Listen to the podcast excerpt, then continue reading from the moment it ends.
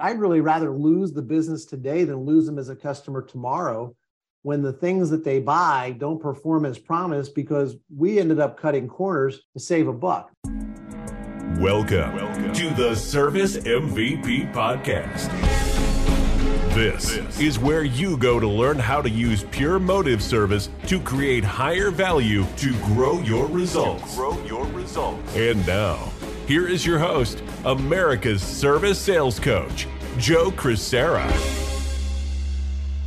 Welcome to the Service MVP podcast. And I am Joe Crisara, America's service sales coach.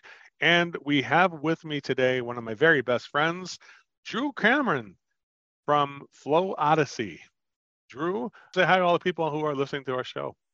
Well, hello, everybody, and thank you for having me, Joe. I greatly appreciate that. And and likewise, you're one of my best friends in the industry as well. I'm not sure if everybody realizes this, but you know, Drew and I have a relationship to go back as far as 2001 when I sat in a class of his, one of the very first high level classes I've ever taken. And definitely I still apply many of those lessons today that you taught me, Drew. So thank you so much for getting me started with this. And, you know, Drew is one of the uh, people who got me started with helping service professionals achieve great results. So thank you so much for that, Drew.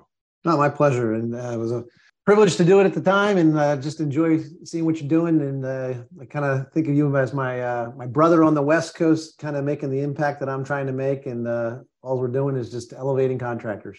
Well, Drew, uh, it's been uh, you know definitely over 20 years you've been doing this exercise by helping service professionals. And today we are going to talk about a, a very important subject, which is the elevated consumer buying experience.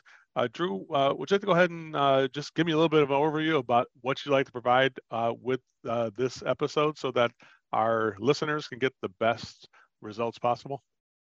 Sure. Uh, you know, when we talk about the elevated consumer buying experience, you know, really what we're talking about is sales. And everybody talks about sales and selling and the sales process.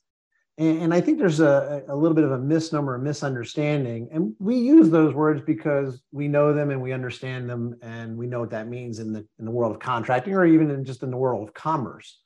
Right. But I think when it comes to the in home experience and specifically with the sales professional, not necessarily the technician, because I think that's a different model uh, that we approach. And I can have a conversation another time about that. But we talk about sending in a comfort advisor or design tech, you know, somebody who is focused on that side of the business, running either a tech flipped lead or a marketed lead. What the elevated consumer buying experience is, it's a, an evidence-based approach to teach customers how to buy and where value comes from so that they get what they truly want and pay for. Because I want the customer to, you know, to understand why the scope of work has to be what it must be and that any shortcuts will lead to headaches and heartbreak sometime after the purchase when what they buy doesn't do exactly what they expect it to do because happiness is all about expectations. And so I, I'd really rather lose the business today than lose them as a customer tomorrow when the things that they buy don't perform as promised because we ended up cutting corners to save a buck. And that's just something that, you know, I and my, my clients would never do. Um, and it's also how we offer a 100% uh, you know unconditional happiness money back guarantee and no surprises no compromises no excuses guarantee you know that whatever isn't you know whatever isn't working up to their expectations you know we're going to make it right uh, all the way up to 100% of a refund. Because i believe the myth of sales is that you know that we actually sell something. I believe people choose to buy or they choose not to buy for their reasons and on their timeline. And my job is to align myself with their process and not afflict inflict my process you know upon them because i want to make a sale or fill a crew day to get a result that i desire. I want them to get the result that they desire. So it's a shuttle subtle paradigm shift joe. Well you know it's something that i know that goes back in your family history with uh, your your father uh, john, john cameron right? Yep. Yeah who probably had who you told me he had he had the theory if you can't do it right don't do it at all right? And so I think I heard you say to me early in the process when you were teaching me, I'd rather turn you down than let you down, right? Does that make sense? and uh, and this is a really a good pro- approach. It's like sometimes uh, the hardest part of sales is uh, being able to guide people the right direction because I think most consumers have a self-inflicted wound. Is that would you say it's uh, a fair statement that most consumers, when they don't get the service they want, that it was mostly a self-inflicted wound because they didn't really shop in a most more effective way? Yeah, but it's also because I don't think a consumer really knows how to do it, right? And then I think that's kind of the you know the thing. I think that's why comparisons customers do comparison shop, right? They, they don't know any other way. Uh, it's it's the way that they know how to buy cars, electronics, appliances, groceries, clothing, and and no one tells them that comparison shopping is the worst thing you could do when it comes to the you know something that has to have you know workmanship or craftsmanship or craftspersonship to be you know politically correct right and comparison shopping is the worst you can do right explain that a little bit expand a little bit more how is shopping for a service different than shopping for an item on amazon or a commodity you would call it i mean I, let's just expand a little bit more on that as to why is that such a difference uh, between those two things yeah great question because you know all the value in the thing, right? The appliance, the car, the electronics, the groceries, the clothing, all the value is in the thing. And for us in the service and really the design, the service, the installation business, the craftspersonship business, if you will, all the value of the things comes from the people and the processes, right? And the service, you know, of that. And so it's not in the things, but the customer doesn't know any better. And most contractors go out there and sell those things anyway right? They focus on the boxes, the brands, the models, the efficiencies, the capacities. And those things are really just, you really think about it, those ratings are a matter of potential from the manufacturer. The contractor, through their processes and people and design and whatnot, and, and then practices of putting things in and service and maintaining them, ultimately determine the performance. And at the end of the day, that's what the customer wants is the performance. But the contractor sells the brand and they ultimately commoditize that decision and so customers know no better. And so they end up comparison shopping it. Yeah. So to get the elevated consumer buying experience, it's going to take somebody who's able to kind of fight upstream against that paradigm where people are trying to commoditize it and turn it into a thing because service is done by people. And so, in a way, you are shopping for the right person. Uh, we don't really realize it. We think we're looking at the furnace or a, a tankless water heater or electrical panel, whatever it is we're trying to do. But right. unknowing, unknowing, we don't realize that the person who does it is the most important element of, of the service rather than the than the parts itself. Is that correct? Uh, 100% exactly you know i mean unfortunately you know as well as i do as long as we've been doing this sales is not a bad thing and selling is not a bad thing it's an honorable profession and salespeople you know i mean i, I mean I, people a lot of people say nothing happens till somebody sells something. I say nothing happens until somebody buys something, and it's usually from a salesperson, right? And so it's an honorable profession.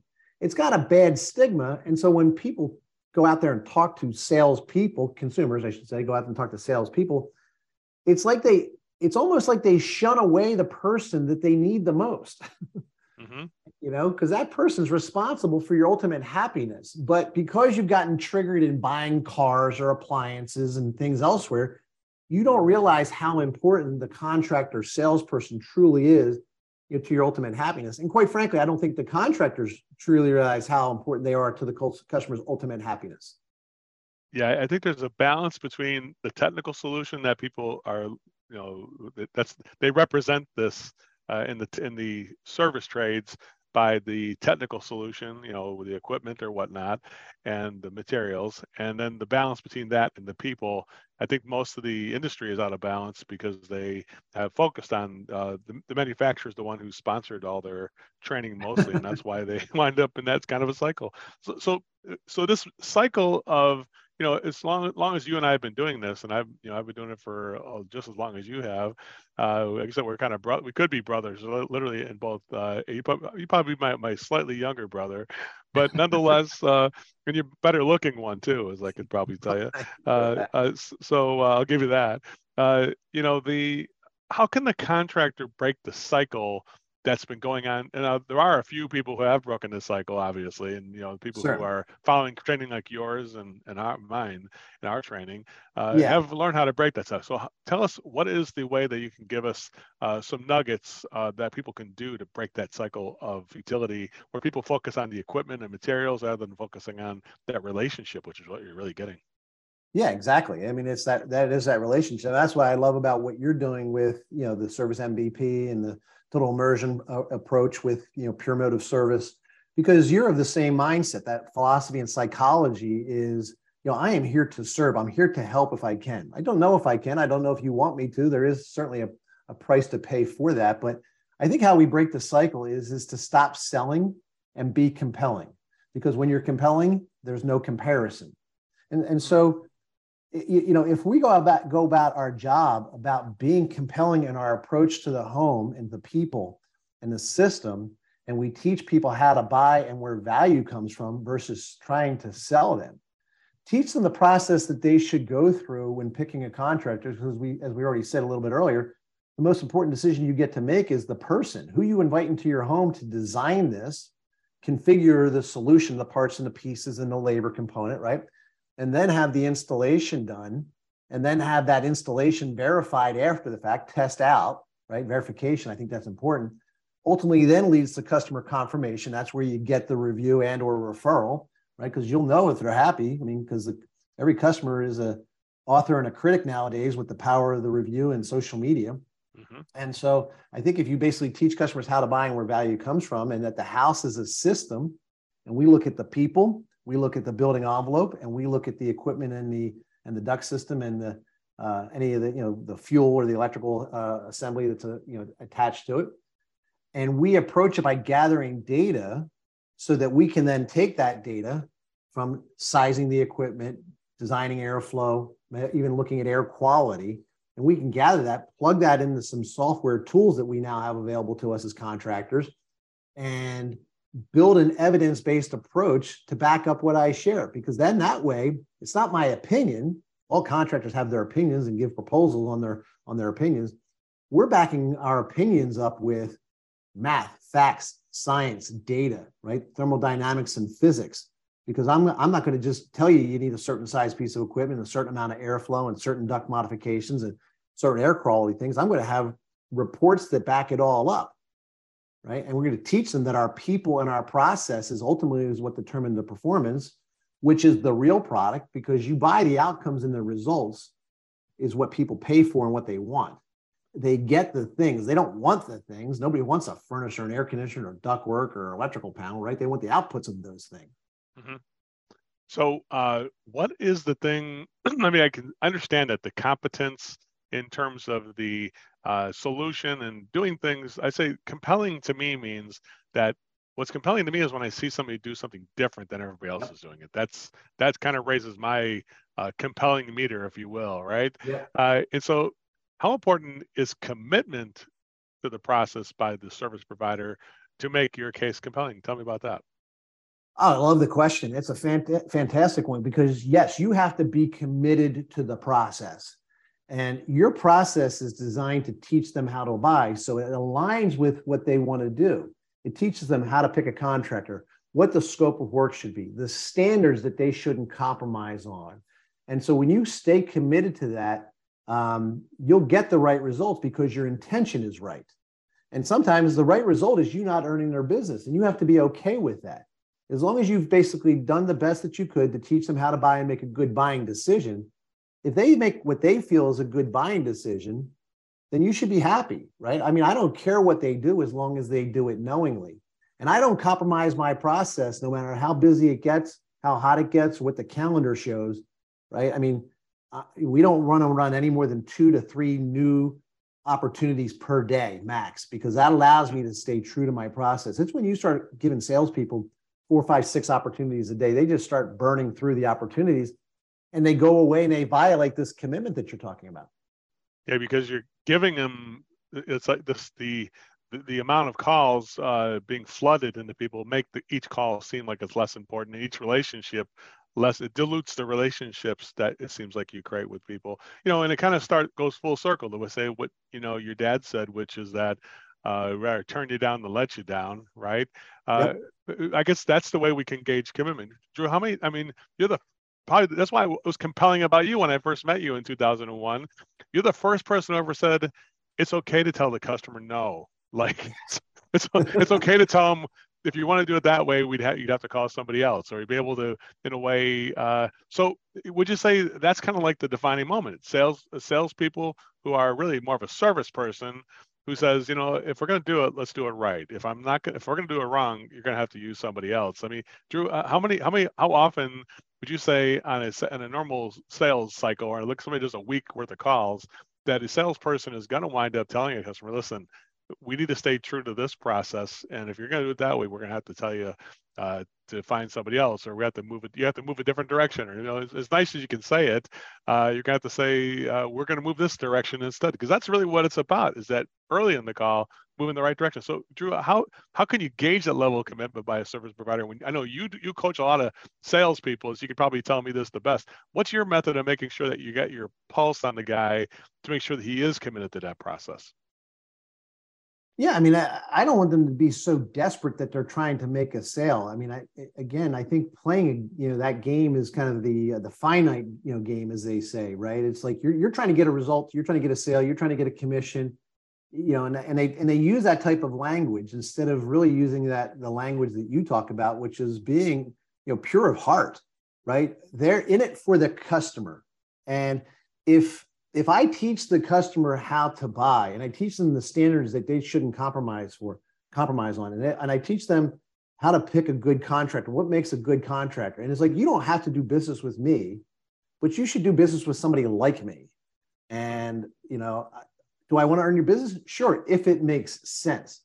And because I have to earn their business, but they also have to earn the right to do business with me, as you were saying, right? So if you want to do it wrong, then we may not be the you know the company for you, and that's okay. And so, you, how I gauge it is: Are you willing to walk away if the customer is basically you know you know trying to compromise the integrity of the approach? Mm-hmm. Because it's like, why would I go into a house and tell you you need to modify your ductwork? Uh, along, you know, when you replace the equipment, and then you say, "Well, Drew, I, you know, I, I want to do business with you, but I really don't want to spend the extra thirty-five hundred dollars on modifying the ductwork." And if you were basically willing to say yes to that, then you're the wrong guy. You're the wrong person for the team, right? Yeah, because because you because you're putting a burden on the team, uh, and then the team is wondering what the heck's the sales guy selling. This isn't going to work with a 14 by 8 return drop on a 100,000 BTU furnace, right? There, yeah. the, the, the, team questions your credibility too. Not only does the external client, but now the internal client too. Yeah, you got to stay committed to to doing the right things you know for people the right things for the company and and like i said when you stay committed like i said I, I think when you are so committed and and you leave no room for to vacillate um you know people start you know customers start to kind of say hmm you know maybe it maybe i shouldn't not do the duct work. You know mm-hmm. i probably should listen to them now you know because i mean he's he's willing to walk away. Yeah yeah I think it shows like when you're when the salesperson starts calling his boss it shows he's not committed. He's because if you're committed, you don't have to call your boss. You know what I stand for, and that's it. That's why I look at that. Drew, I have one question for you. I want to make sure I, am running out of time, but I want to make sure that's a good. I always say a good many starts on time and a great one ends on time. So I'm going to try, but I'm not. I don't think I'm going to accomplish it because I'm. I, you're compelling.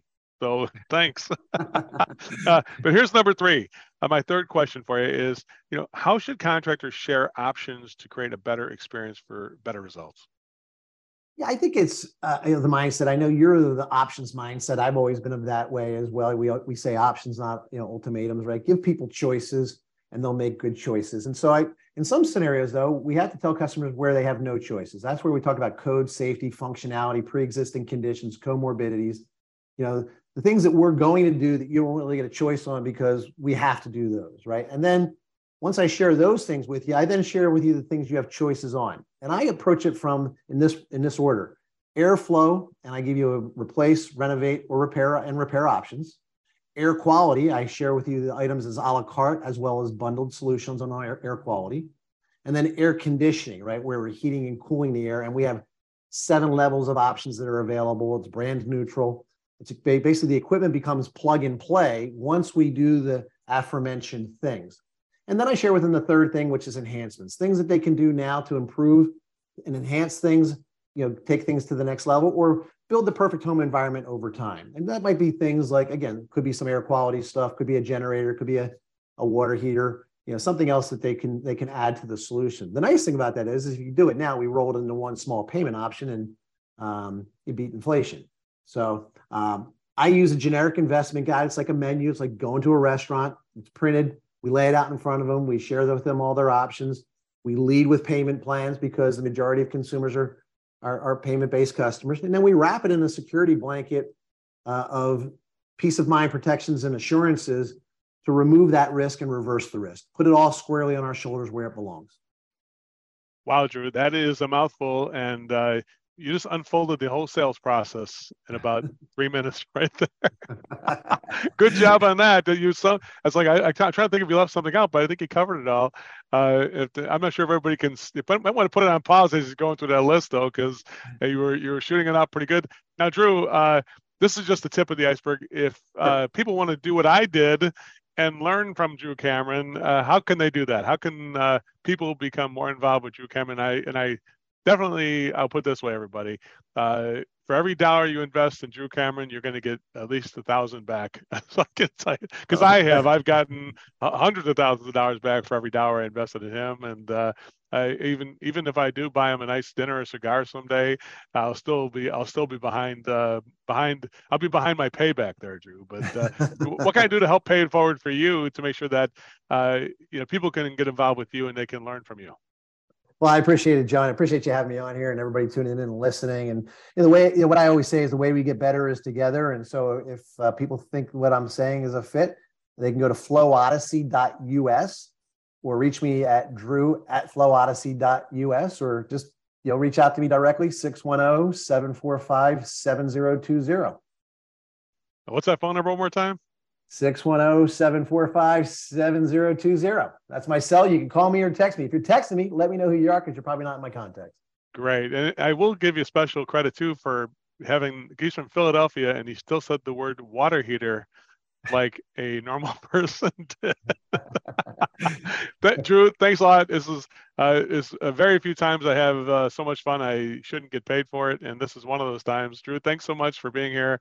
I really appreciate uh, you being here with us. Appreciate you, brother. All right. Thanks again. Have a good one, everybody. We'll see you on the next episode.